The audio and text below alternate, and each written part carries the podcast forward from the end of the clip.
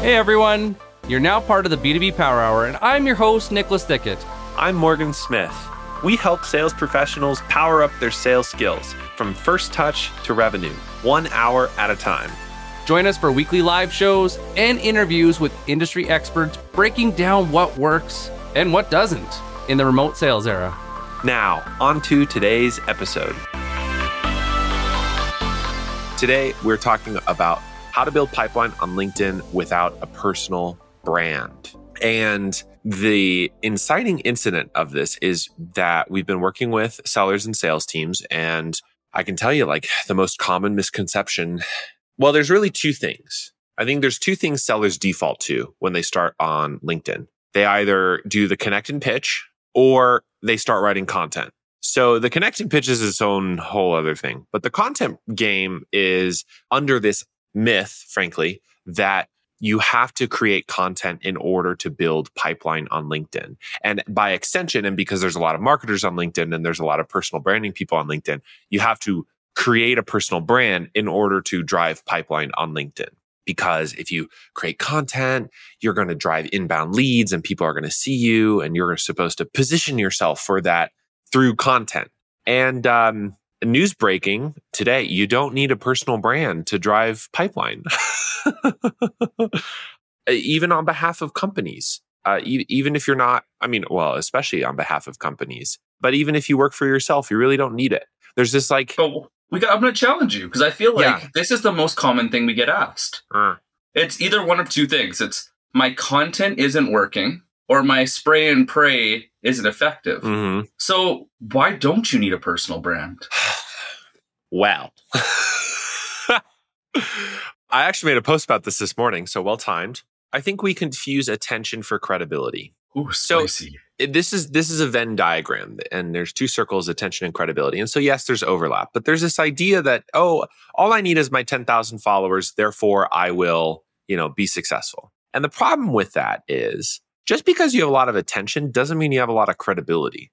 We all know people who, and uh, uh you and I, people in the chat, all know people with 20,000, 50,000 followers out on LinkedIn that don't have a lot of engagement. And when they post something, they don't get a lot of activity. So it's this like misconception like this is the way you build pipeline is by building an audience and then driving inbound from that audience. That is not true. We have spent the last year disproving this actually. and today we're going to be talking through some of the high, not necessarily high level, we're always getting tactical around here, but a lot of the points about how to actually do this without necessarily investing in building a personal brand because credibility instead of attention. Credibility comes from consistency, from generosity, from trust building, from value delivery. All of the fundamentals that take a lot of time, supposedly, are what actually drives pipeline off of LinkedIn. And so, yeah, there's a little overlap with attention. And sure, if you have a lot of followers, it helps you build credibility. And for some people, but you can have a lot of followers and still send really bad pitches or like do outbound in a or way that no inbound or have no inbound or like piss off buyers because you're not treating them with respect or you're not enhancing your credibility in the day, you know? I gotta Melissa just nailed it. Oh yes. Melissa has a great comment. You don't need a brand to participate in conversations. If you could go and like a sneak peek of the reality, that is it. Damn right. That's it. So, but, think, but Morgan, but let's let's dive into that. Think about yeah, it. Like, yeah, yeah. Yep. So when we were selling years ago, 10 years ago, 20 years ago, they didn't have personal brands, did they? No. some did. I will say some of the top sellers, even when I was a road warrior, they would basically slowly get themselves into the community. So they would get into the Chamber of Commerce or they would donate to key causes or they would smart, uh, support key causes. And so they were trusted in a way that they were seen all the time, which then you know, trust through association because the right people were associating with them and vice versa. They had credibility when they went to that town. They had credibility when they wanted to support a cause or when they reached out. That's about the closest thing we had to personal brand. It's like if you watch a lot of old movies, they talk about why they ask your last name because a last name was a status, a last name was a personal brand. And when you were a craftsman, it was your name state. Or royalty for that matter, you know, all different kinds of status games that you could play. It's a good. And I think we've seen this shift. I think what we're adjusting to, and this is part of our thesis at Aligned, is that there's this shift back to the personal, but in a digital world. So we had this like brief interim when I started designing websites in 2009 there was this promise that you could basically automate your inbound engine. If you produced good enough content, if you had a good enough brand, if you had enough content, you optimized for SEO, you built up your organic traffic, whatever, you could automate your business. And that worked for some people. But then when everybody got on the chain, it created a really noisy world and people stopped paying attention to all of the emails and the webinars and the pitches and everything else that I mean, no offense, but essentially HubSpot promised us could be, you know, the reality for our companies. And so we've seen this shift mostly as a result of the pandemic back to the personal, back to the individual, but in a digital setting. And Melissa perfectly previewed this, which is everything about building pipeline on LinkedIn comes back to you as the individual. It is all about you. You are no longer an anonymous seller. In our framework, we start with P or profile. So your profile is your landing page when you're engaging out on LinkedIn, right? Everything drives back to your profile. Now, this is actually an advantage, and I don't think enough sellers think about this, which is if you're no longer anonymous and your name and your photo is attached to everything, that's a huge advantage. Because if you send an email now, for example, after engaging with somebody on LinkedIn, it's like meeting somebody at a networking event and having an impression left. They won't remember everything about you, but they will remember your name and your face. Or they'll be like, oh, yeah, I kind of, who was that person we were talking to? That's right, Nick. Yeah, I remember Nick. And then Nick lands in your inbox and it's like, oh, this is great. So you're no longer an anonymous seller. Everything comes back to your profile, and your profile needs to be in shape to support your activities. And we've done a bunch of content. You can look at the B2B Power Hour YouTube channel about optimizing your profile, but basically it's past the three second test, give somebody a reason to scroll down on your profile, have some links, some calls to action, and tell a story. Give them a reason to get to know you, not just your company that you sell for. And this is so critical because when you're starting with trust and credibility, your discovery can go so much deeper. Because instead of you starting here and you're trying to go and prove that credibility, you're already jumping up to here. So you're getting to that next level of questions. Think of what that does to the sales cycle and your ability to impact that buying decision and actually inspire change. Exactly. It's a big yeah. it's a big difference. It's huge. Well, and you know the other thing I think about is like I think we overthink engaging on social with buyers. oh, absolutely. Like, and it's not a bad thing to try and you know be professional or or try and communicate something in a meaningful way but we overthink it. We're just people. We just let's have a good conversation. Like that's all that it we're is. we're a leading provider of x y and z. And oh, a, you no. know and an expert.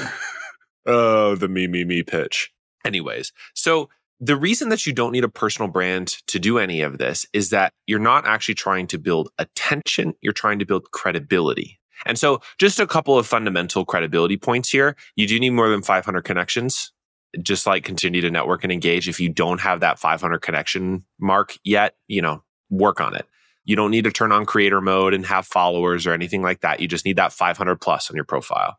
And uh, you should have some if you have experience or if even if you're early in your career like have that complete profile. People are going to try and categorize you. They're going to try and say is this somebody to pay attention to or not? And so you want to have at least like yeah i went to school here and yes i worked these jobs even if there's no like description there. They just want to know you're more than just a bot right? Safe has a great comment. Start by adding everyone at your current company. Great amen. tip. Amen. That's a great place to start. So and all your past customers that you've worked with especially the ones that you like. but seriously, but you think about that, they're the ones that'll go to bat for you. They're the ones that end up being that community in the comments. And as Melissa hinted to, is like, so how do you network in person? Think about who you networked with in person and bring that to digital. And then just all you're doing is what we used to do. I don't know why it changed to be so know. transactional. Yeah. So as we get into the rest of this framework, and I have a summary acronym at the end, but Nick, can we talk about the mistakes sellers make and how we talk about like reverse social selling? Where do most sellers start? And then where should they start? This has been really interesting. So we've been working with different sales teams. And the most common thing, the number one thing we get asked is account based and messaging it in to get like together. And they're like, yeah. well, we want to break into this account. So what did you do? Well, I spam them. I mean, uh, their their words are messaging, but it's they send them generic pitches and they just try to force themselves in. But it's backwards. And the reality is, trust is communicated in the way that we interact. And when we sell ourselves short, we default to easy, which is the lowest level of trust. If I, even if I pitch Morgan and I've done my research and I nail my problem statement and that language resonates, he still has to do his research or he still has to go and build that credibility in his head to go and see me as an expert or see me as somebody worth listening to. The next level is conversational. Do we know someone mutually? Are we part of the same groups? Are we commenting on the same people and we keep seeing each other in the comments so we're a recognized name or had conversations on a regular basis? That's that's kind of in the in between because they don't know you that well, but they've seen you, they recognize you. But the number one thing, and it's funny that it just doesn't get talked about, is introductions and referrals. The only way that I've been able to break into accounts that I had no business getting into was uh, looking at people that I understood, like other sellers, and poking at what I know is usually a problem and getting enough information to empower them to introduce me to others. An introduction is powerful, but when we're doing that on social, it's on steroids because we don't even necessarily have to ask for the introduction because Morgan did this beautiful thing, and I'm sure we'll talk about it later about scoring trust. Oh, yeah, this is next. And when you tap into that and you understand how trust is communicated through the nonverbals and through text and interactions, you don't need to spam. You don't mm-hmm. need to do mm-hmm. volume. You should be doing enough. I will say quality doesn't mean you're doing like one or two a day mm-hmm. necessarily. There is a threshold, but they're doing it backwards. They're not starting with credibility. They're not showing up in a way that's meaningful. And they're trying to force themselves in instead of using the medium for what it's really good at. And I think at a very specific level, the thing that's always confused me, and we get this question a lot, which is like, well, what if my ICP persona isn't active on LinkedIn, especially in a specific account? And my question back is always like, okay, well, who is active on LinkedIn at that account? Nobody? Okay, well, maybe then you need a different channel, right? So the, I, I, just to be straightforward, oh, the reality is and to take Nick's levels of trust. If the lowest level of trust is just pitching, medium level is ongoing conversations, and highest level is an introduction or referral, map that onto your accounts. And this is an exercise we do with sales teams. So this is a nugget I don't think we've talked about publicly before. Tier one, tier two, tier three. Think about it this way tier one are accounts who are actively posting content, not just resharing stuff, but like they're creating content. They're going to be a very small number of people on the platform. And chances you will be very lucky if you have any tier one leads in the account that you're trying to break into. Tier two are comments, commenters, engagers, likers, and resharers. People who are active on the platform, right? Who are engaging and doing stuff, but they aren't creating original content. Everybody has their own favorite number, but that's going to be like nine to 10% of users. That's fairly common. You will usually have a lot of tier twos in an account, but the biggest chunk you're going to have are tier threes, lurkers, people who have a profile. They may even have LinkedIn Premium or LinkedIn Sales Navigator, but they don't engage and they don't post content. So they just have a profile. And the mistake we make consistently is we start going direct to all of those profiles, tier one, two, three, all at once. So now think about the levels of trust. Okay. So you have level one, two, three levels of trust, high trust, medium trust, low trust. Now you have tier one, two, and three. How about let's map these together? Can you find, can you map the account? You can use LinkedIn Sales Navigator for this. You create a lead list of the 10 to 20 people at the account or the 10 to 20 main people at the account. You create a lead list of those people and then you use the notes function and you say tier one, tier two, tier three in those notes. So you actually map out the account and you say this person's actively posting content. Tier two, this person reshares stuff and comments every once in a while. This person is a tier two, he's just a commenter. This person is a tier three, they lurk, they don't do anything at all.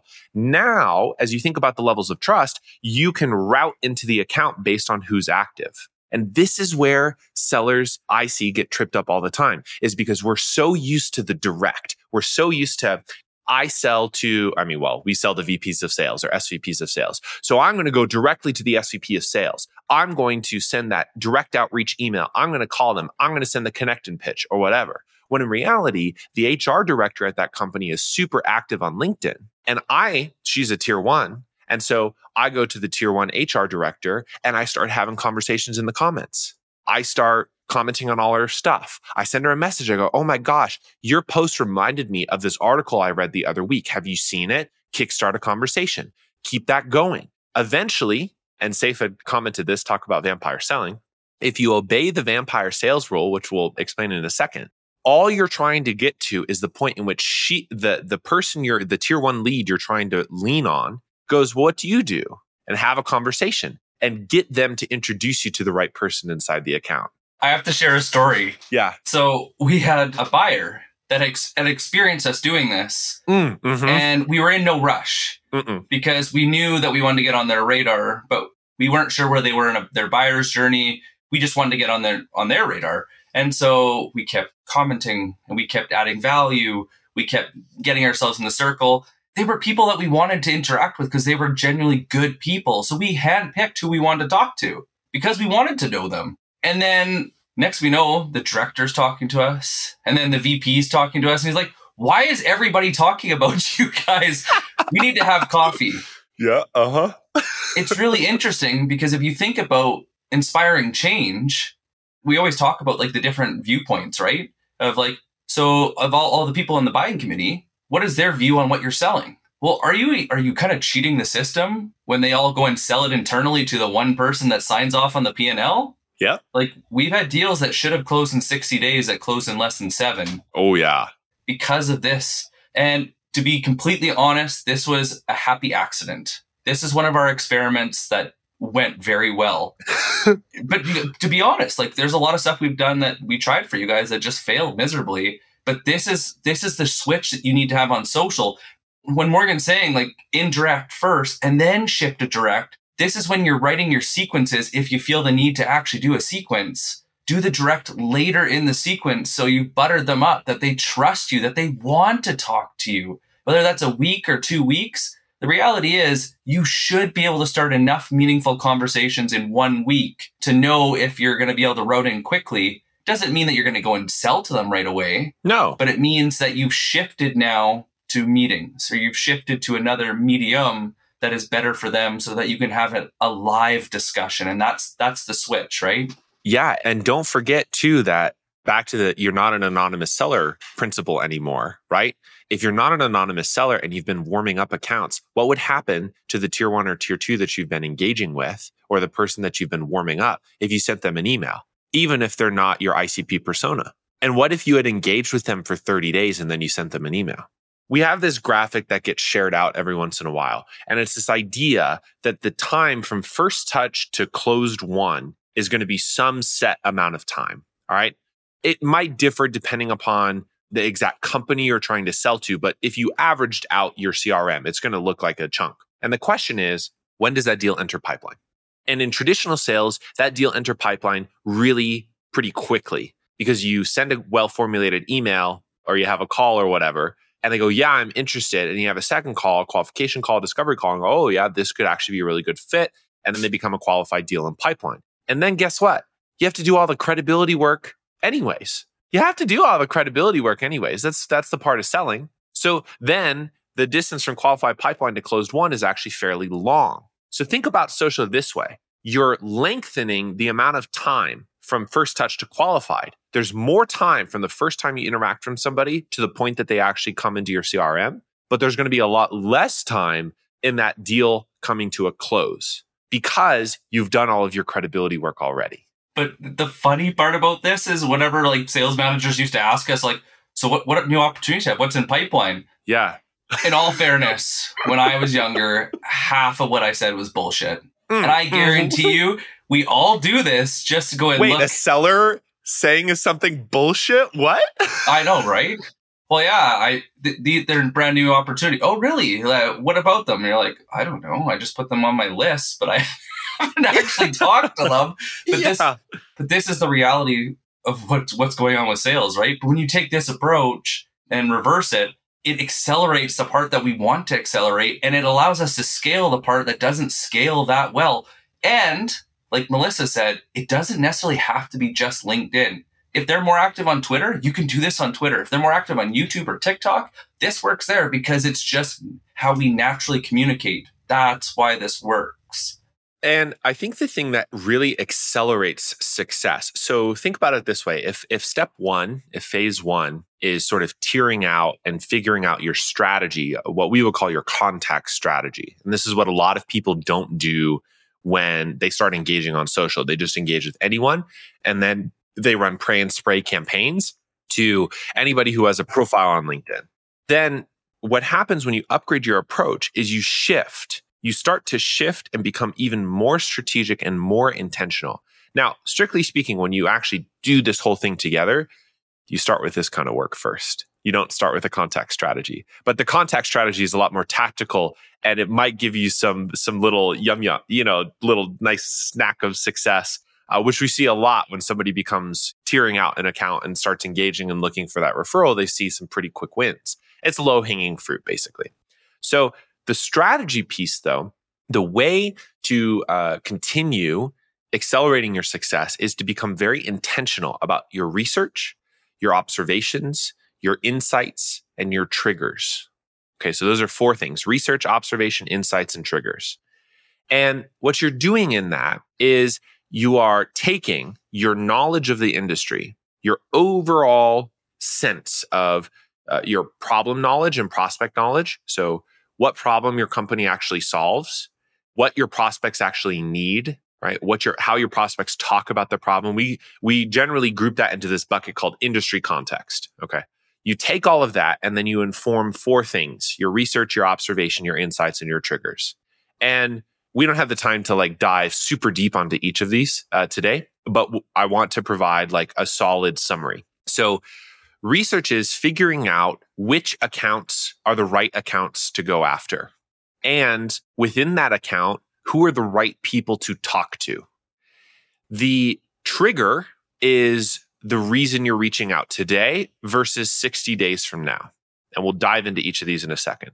So there has to be a reason if as you shift from indirect into direct or as you begin to target which accounts and which accounts you're going after and tiering out, there has to be a reason you're focusing on them today versus 60 days from now. If you don't have that reason, your outreach is not going to be compelling because it then just turns into look how great we are, me, me, me. Wow, we have a great product. You should spend money with us.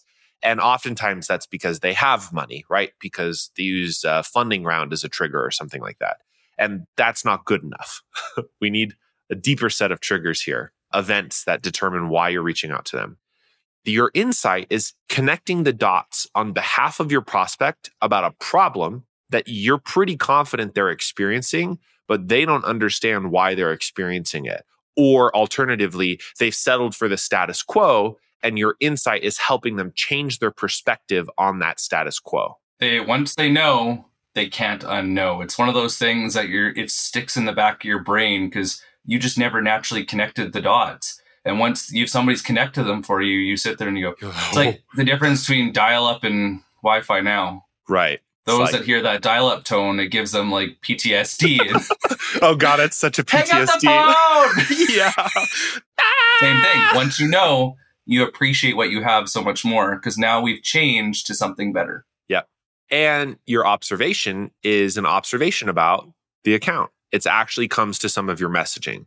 So the reason that these things are important before you get started as a way to upgrade the way you're building pipeline is because if you're actually spending this upfront work and you know your time to pipeline is going to be longer, this upfront work is worth it because now you're not just going to engage with anybody and you're not just going to tell them anything, right? You have a thing in the back of your head it's rarely ever the first conversation you have with somebody, but you have an idea in the back of your head that let's use our consulting arm for an example, but let's say Aligned was a very different company and was a lot bigger that Aligned just went through a sales enablement hire. That's a trigger because it indicates they're investing in some function and their sales department is still growing, which is great. So, okay, that's some additional data our context of the problem and the prospect is that oftentimes companies that are hiring sales enablement managers and continue to have growing sales teams are struggling internally to onboard effectively, to ramp effectively, to keep the pipeline growing, basically. And so the problem is they're not experiencing pipeline lift. They're continuing to hire, but there's some mismatch between the training or the opportunities or whatever else that they're trying to solve for. The narrative. This is the narrative that's going through their head. This is the story that either they tell themselves or is being told about them. Mm-hmm. And then I can take that knowledge, come to an insight, and this insight is probably is applicable to multiple accounts across those same triggers, across that same research. And I say, okay, well, there are five people in this account or six people in this account that I need to get in front of. I'm for sure confident I need to get in front of the VP of sales because that's who we sell to. I'm pretty confident we need to talk to the sales enablement manager, but more for like an account research thing. And they just need to know we exist. They're not really a, an economic buyer. They're not going to sign off on this. But I definitely need to talk to these three sales directors because these are the things that I'm really focused on. That allows me to map out the account. And then I can take the insight and say, look, when we normally work with other companies who are in the same place as you, we see these things and use this as a part of like the overarching messaging, overarching narrative. And then back to stage one contact strategy, tiering out those people. Okay. VP of sales, total lurker. This one sales director, tier two. Sales enablement manager, tier two. The other two sales directors, tier threes. Okay. So what I'm going to do is I'm going to go after those tier twos first, see who's commenting, see if I can engage on that. Right. And we'll get to this in a little bit. I'm going to use content to warm up the lurker account. So I would send blank connection requests with a strong profile to the lurkers and then use my content to warm them up. And now I have this sequence in which I'm actually breaking into the account based on the level of activity, but using the fundamental account strategy of understanding what's going on inside the account articulating a useful insight based on triggers, and then turning that into observations that come into your messaging. Nick, that was a long soapbox. If somebody can get the acronym before Morgan says it, I'll give you a free 30 minute session to dive into this for you. and I'll give you my prospecting cheat sheet for enterprise. It's just a one pager that with triggers and a few other goodies. So if you get it in the comments before Morgan says it, hopefully he's not a jerk and says saying this. no, I don't think I've said it yet today. So no. Yep. But honestly, Nick, the trigger game is what changes everything. Well, it's it's just one of so you guys think about it. Somebody hands you a list of 20 accounts. We've all been there. Every company I've worked for has done that. Marketing went and did a really basic search. You're like, well, our TAM that I would like to work with, that we've never had success in, but would like to go and work with because we magically are qualified, I want this vertical at this head count, at this geography, at this revenue. That's my box that I've painted. That's my 20 accounts miscellaneously just handed to me. Who do you start with? Mm-hmm. Why? That was the biggest game changer for me. It also made my lists a lot more fun, but yeah. what is the context? What is the real reason that you're reaching out? What is worth the interruption? And so, what we realized as we were going through this is the point of this process is instead of trying to win on the phone and focusing all on miscellaneous messaging and cheap tricks and different frameworks to kind of win through conversation, interrupt them and hope they want to play ball. It's how do you win before the call? So when you get on the call, you start with momentum. That was the experiment. My goodness, did it take a long time to figure out. I think the other thing that always surprised me, and this is just a great little personal story, Nick, is you never had to run 17 email sequences. You never had to do some 13 touch point thing. You never had 27 touch points to try and freaking break into an account. And we see that so often with sellers, right? I often thought that was just because of my ADHD. I'd forget, but. oh, you'd forget to set up the sequencer or whatever? I would only use a sequencer if I validated an hierarchy of information. So if I knew there was a natural conversational flow, and that's just the way it always worked. So I'd go through my emails and I'd look at how did that go? What were the key pieces? I would reverse engineer it, and sometimes I would do it. But the success rate on that was so low because the conversation usually changed so much. So yeah, you can, and yeah, it worked. But the thing is, I can only scale that through tech. I can't scale that through people. If I use social, if I use dark social, if I use places where people are gathered together to get entertained and educated, when I put that out in the world, not one person seeing it. I get access to so many people. And the thing that I think is so brilliant that Morgan did is when he did his tiering, only 1% of people are creators, that tier one. Yeah. Depending on who you ask. 9% of people are engagers on any social platform. And the bulk, the 90% of those tier 3 Mhm. that just lurk. They just want to see from afar. hmm And so what Morgan's saying is let's start with the 10% or less to get access to the full 100. So it's that lever that you're pulling to have that unfair advantage as a seller to work smart, not hard. And then shift after if it's not working. Nobody says you have to sit and do this for six months. Morgan, like most of the time, if this doesn't work in seven days, then I shift. Yeah. Oh, yeah. No, this is a really quick. Th- that comes to the last part of this framework. So the, the middle part of this framework, which Nick is just perfectly segueing into, is audience and content. So we've done profile and then safe, helpfully commented research observations and then insights and triggers. What usually happens after research and observations, if you're doing your account research properly and you're doing your list building properly, is now you have an audience because chances are you're never tasked with just going after one account, right? No seller is just given one account to go after. So even if you only have 20 Did accounts, you mention the CAC on that? the CAC on what? I mean, those have got to be some transformative deals that you're selling if you're only doing one Who account. do you sell to? Microsoft? Okay. Yeah. Okay. Okay. Yeah. Yeah. Yeah. That makes sense. So what happens after your research and particularly your observation phase, what you're noticing, you're mapping out in every account the five to 10 people that you need to get in front of. If you have 50 accounts that you're going after, now you have 500 up to 500 different leads, right? And now you know tier one, two, and three from each of those accounts. So what you can do, and this is a little sales nav pro tip, is you can create a lead list by persona. So across all the different accounts, here are the sales directors I'm going after. Across all the different accounts, here are the M&A advisors I'm going after or wh- whoever you sell into, right? And then that's audience comes content. And this is how you get in front of the lurkers. And this is why you never start with personal branding because you didn't do all of this work up front to understand who you're going after, what you've observed about those accounts and insights and triggers. And what happens in content and then through insights and triggers, you reach validation. Your content and your validation paired together. this is such a fun one. Is your content becomes a one to many nurture sequence.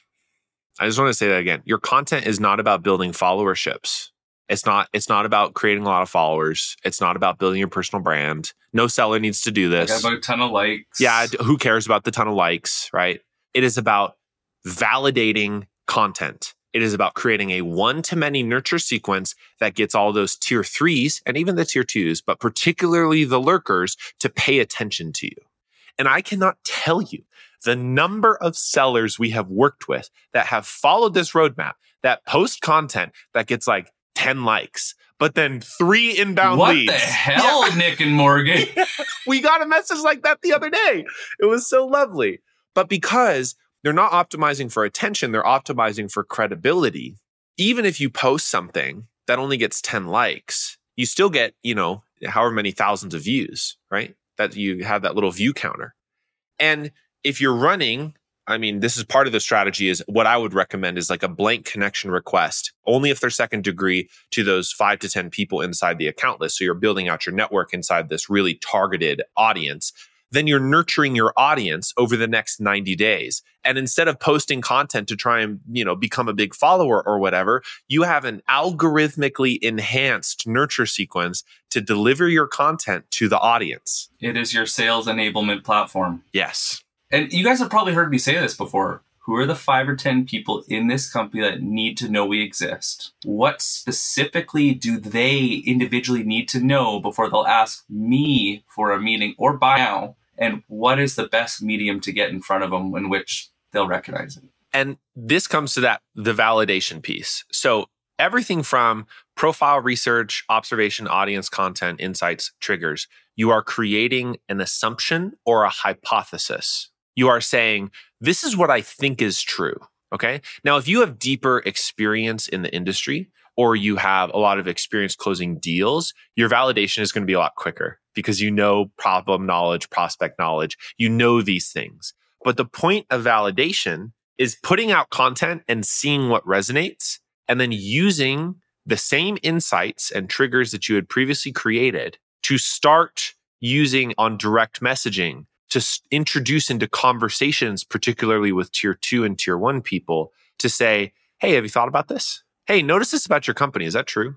And that's never the first conversation.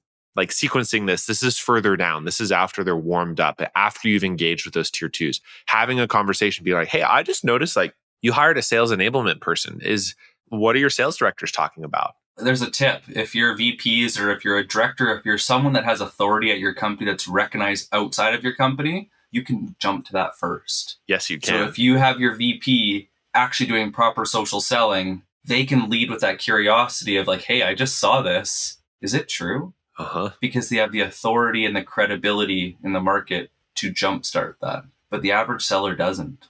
Right, and this is why an account executive or an SDR would should never lead with the pitch because, like, so what? So what? Like, what? How do you what, like? how do you force sales leaders to be patient? Chris's question. the moment they are behind on their numbers, they resort to spray and pray.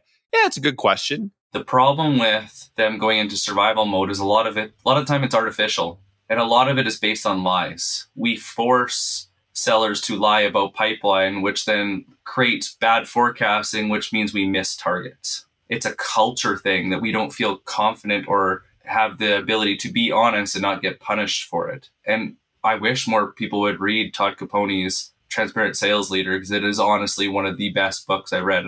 But he talks about that. Why do we need to be at five times pipeline? Because you're stuffing crap in there to justify a metric that doesn't matter. Meetings don't matter. Meetings don't pay bills opportunities open with them understanding why change, why now, and why you, I would bet on that.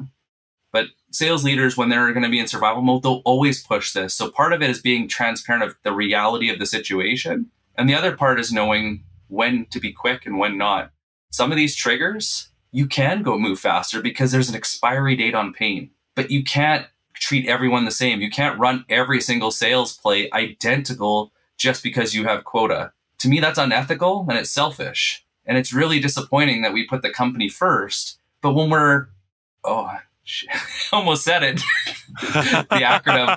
But when we change our process up and we're not so fast, then what we can do is we can create credibility in conversations, which I think Morgan will talk about later. And it's think about it like a if you teach sales leaders to look at prospects like a sports professional sports team and pipeline like a bench. Who's sitting on the bench and who would you put as your first string, second string, and third string? Why change? Why now? Why you? The more of those you can answer and the more that they understand or willing to go to bat for you is what tier they're in. Think about it's just a different way to look at it. Right. And the other thing I think about is like, what's your average deal cycle? Sure, if you're selling something that's like low five figures, it might be pretty quick. And if you're selling something product led at $50 a month, it's probably pretty quick. But for mo- a lot of B2B sellers, your average deal cycle is not less than 90 days. So a lot of this, a lot of what most of what we're talking about is set on a 90 day challenge, as like Nick's been pointing to, even particularly in larger deals. The 90 day question is not like, how do I close this deal in 90 days? It's how do I get them to ask me for a meeting in 90 days? Think about the power dynamic in that switch. Because instead of you pressuring, I mean, pressuring is probably unfair. That was unfair of me as the marketer. Sorry. But like begging somebody, how about to, to have a meeting with us and like, I don't know, spending gift money or what, however else you're trying to land meetings to break through the noise, you're inverting the power dynamic. You're saying, whoever it is, is a fairly trusted and credible person. I need to talk to them about this problem that I'm having. How fast do you think those deals close? And how different do you think that would be from your existing sales cycle? So, yeah, you won't see results as quickly. Your CRM is not going to have as many meetings booked in the next 60 days if you're doing this right. But that's because 120 days down, when probably most of your deals are closing anyways, you're going to see a very different pipeline number and the deal speed is going to be very different as well. And the conversations in pipeline are going to be very different because you're going to have more information. You're going to have the ability to multi-thread with the right people that want to listen to you mm-hmm. it literally changes the whole dynamic and like melissa stated right at the top we have given ourselves the ability to have conversations at scale and as morgan has said many times but with the credibility so they want to listen right and so the last piece uh, between validation which is like iterative testing the last piece after that is enable enable your buyers enable your buyers to buy and this comes to the vampire sales rule nick do you want to do you want me to? Do you want? Yeah, you, always, you haven't. Okay. I don't think you've you've dove into this in a while. So The vampire sales rule is the uh, uh, in in folklore named after uh, the idea of in folklore. Vampires were only allowed in your home if they were invited in. So the idea is that you are only allowed to pitch if you are invited to. If you stick to this rule, your entire engagement strategy transforms. Now, I will say, we've talked about this, there is an exception to this. And the exception to the vampire sales rule is when you are 95, 100% confident that the company is going to go end up in a ditch in the next 60 days. And there's a very, this is your trigger, by the way, your very urgent reason to reach out, right? Very urgent. Something's going to go horribly wrong. Sure, that's fine. Send that connect personalization connect request. Think of yourself as like a first responder. Yeah, You've, yeah, you fired up the ambulance and you're, you're getting there to stop them. But based on like buying data, only what, 3% of buyers are in market at any one time. So it is likely that it is going to be 3% of your market or less. So everything we talked about is for 97% of your market. So yeah, Just a little 3% is fine. You know, you can do it every once in a while, but most of your engagement strategy obeys the vampire sales rule. And the reason it, um, we talk about this as buyer enablement is because nobody likes to be pitched on social. So you are helping your buyers buy by, for example, doing discovery in the DMs Or in the comments. or in the comments. You're validating these assumptions that you've developed previously. Or you're enabling them by using, for example, some of this is very tactical, using their calendar link instead of yours. Like these little power switches where you're empowering them. You're saying, look, I'm here to help you. What's your calendar link? I'll find a time for us. Or somebody's like, hey, can you find that PDF? Yeah, sure. Drop it in chat. I've seen this happen before, Nick. I don't know if you've seen this happen before, but somebody will. I, actually, this happened to me the other week, which is why I'm frustrated about this. Where somebody was like, we were having a decent conversation and then put together this PDF. And I was like, yeah, sure. And they're like, okay, what's your email? And I was like, don't you dare. Okay, here's my email. Let's see what happens. Guess what? I got put in some sequencer. That's not buyer enablement. All I wanted was the PDF. So send me the PDF in chat. Because if it's good, and some of this comes back to like broader go to market, top of funnel stuff, but like if it's good and your marketing team's doing its job, then that PDF is going to prompt a response, or I'm going to say thank you. And then a week later, you can follow up and be like, hey, did you like the PDF? Or like, did you like this? Because on page 37, we talked about this and we could, you know, follow on some other conversation. There's another asset. Guess what? Drop that one in chat. Now I'm starting to like learn about the company. Right. We're getting these comments of like, ah, I hate that. It's Oh, so and like what Brooklyn said yesterday about the bait and switch too, and you're like, you get this promise of this like, oh, like amazing PDF, and then you get it, and it's just like how to buy our product, how our product's so Horrible. amazing, and I'm like, no, no, like this is this is for like customer success and like to help people that have bought utilize it. This isn't selling me on shit other than that you just don't understand what it takes for me to change my mind and want to buy into what you're doing differently because it's a different workflow. yes. But that is the most frustrating thing. And then you're put into a sequence and you're like, I hate everything about you. Spam, block, delete. because it's we're so close, right?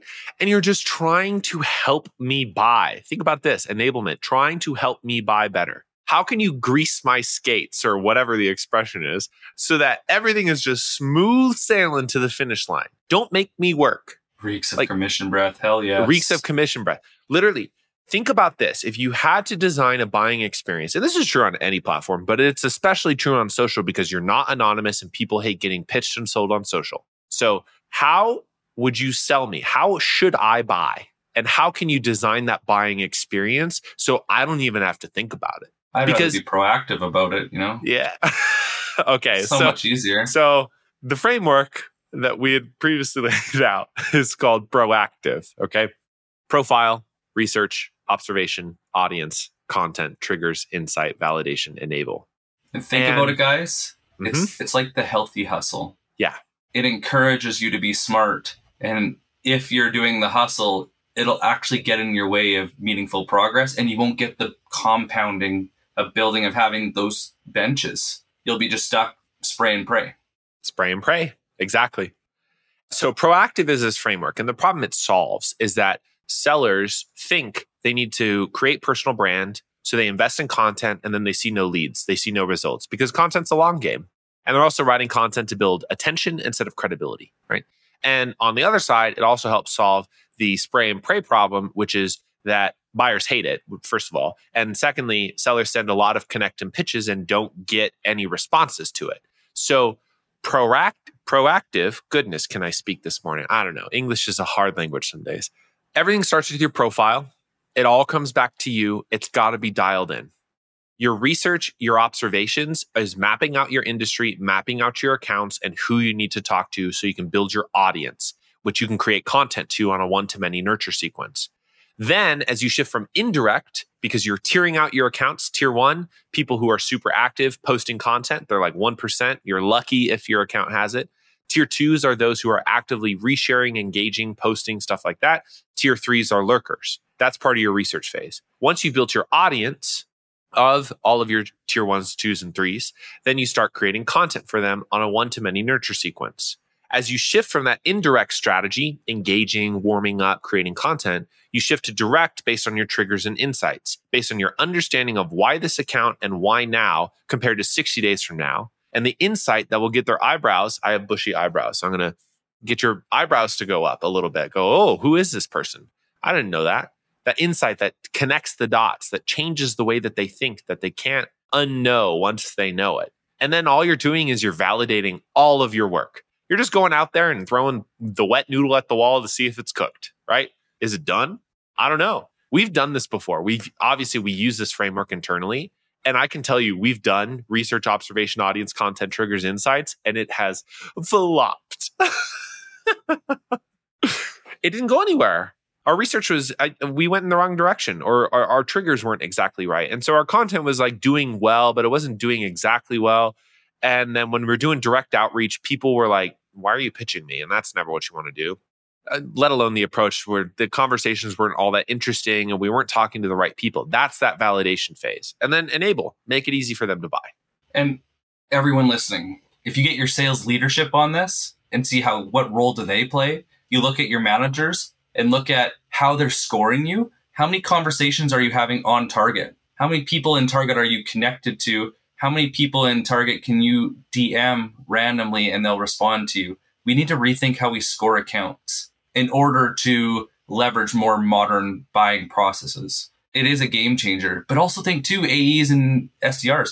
As an AE, how are you empowering SDRs to divide and conquer? Are they focusing on a certain segment? Are they focusing below the power line? How can you guys work together on this to both build credibility in different ways that help them make a better buying decision. And when you do this well, like do this well and you map it out and you work as a team, it's almost like going to court. You have validated real proof that you can handle them. And it's like going to a doctor's office or being a detective. Here's your diagnosis. This is why I made it. This is what I did to go and get all these observations. And because of it, this is my prescription. That's hard to ignore. So hard. And that's, and the validation phase is all tactical, right? Like and if you've attended these shows before, or if you haven't, you should definitely check out the YouTube channel. All of the live shows are there previously.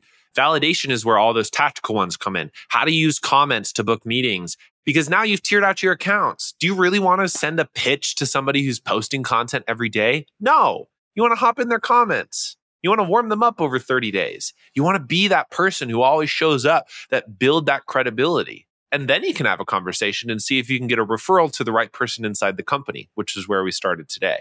Or those tier twos. If they're commenting or engaging, who, what influencers do they pay attention to? What resources are they looking at? Could you send them a DM and say, "Hey, I saw you. Um, I hate this uh, outreach, so I'm trying to be really careful not to do what other people are doing." So it's, um, "Hey, I saw you were uh, engaging with like this research report from Gartner, and uh, oh, the old Becc Holland play. Yeah, and it's like this like credibility through association thing. Apparently, people have been using us for this. I got a DM by the way. I don't know. Yeah, I saw. Somebody was like connecting with people like, "Hey, I saw you liked Morgan's post." It's like, "Don't do that." Okay? That's not good stuff. But like, can you kickstart a conversation based on sh- a mutual association, mutual trust, mutual interests? And then can you use content to nurture everybody else? That's the point. And just like Chris just said, when we engage other people and they buy in slowly as we're going and we get to the mythical person that's going to sign off, the person that says, okay, it can go on my budget. You're not going to get magically people showing up to derail you. because everybody has aligned at the right time because you proactively built them up to this point. Did you see what he did there? Aligned at the right time, proactive. Ah. Somehow we're at the end of the hour. It was a good dad joke. I liked it. Oh, we're already here. Okay. No. Sign off. Thanks everybody to coming to Morgan's Soapbox Power Hour. And uh Uh, Nick was he had some great insights along the way. I didn't mean to dismiss that out of hand. oh, let me say this. If you are not yet subscribed to our YouTube channel, like what are you doing? I brought it up a couple of times. All of our live shows are there. What like come on, go check it out. It's so much easier to find them. It's so much easier. If you're like, "Oh my god, I missed a LinkedIn live show." Go to the B2B Power Hour YouTube. It's probably there. And if it's not, then DM me and I can make it there. I think we missed a couple along the way. So, And the Yes. podcast has episodes that we don't have as live shows. yes, that's true So too. it's something to go and look at as well. And it's 2022. As always. It's no longer acceptable to suffer in silence. If you're stressed, depressed, struggling as an SDR, AE, or sales leader, reach out. We would be happy to help you. You don't need to buy anything. We just want to see you succeed and uh, beat the help the, the hustle culture that almost killed me. So if you need help, get in the comments, shoot either of us a DM, and we'll make sure you get the help you need. Thank you so much, everyone. Have a great weekend. Did you love today's episode? Subscribe now to have our three weekly episodes waiting for you. And if you really like our content, please leave a five star review. But if you're not ready to give us a review, check out another episode and follow us on LinkedIn. We'd love to win you over. See you next time. See you next time.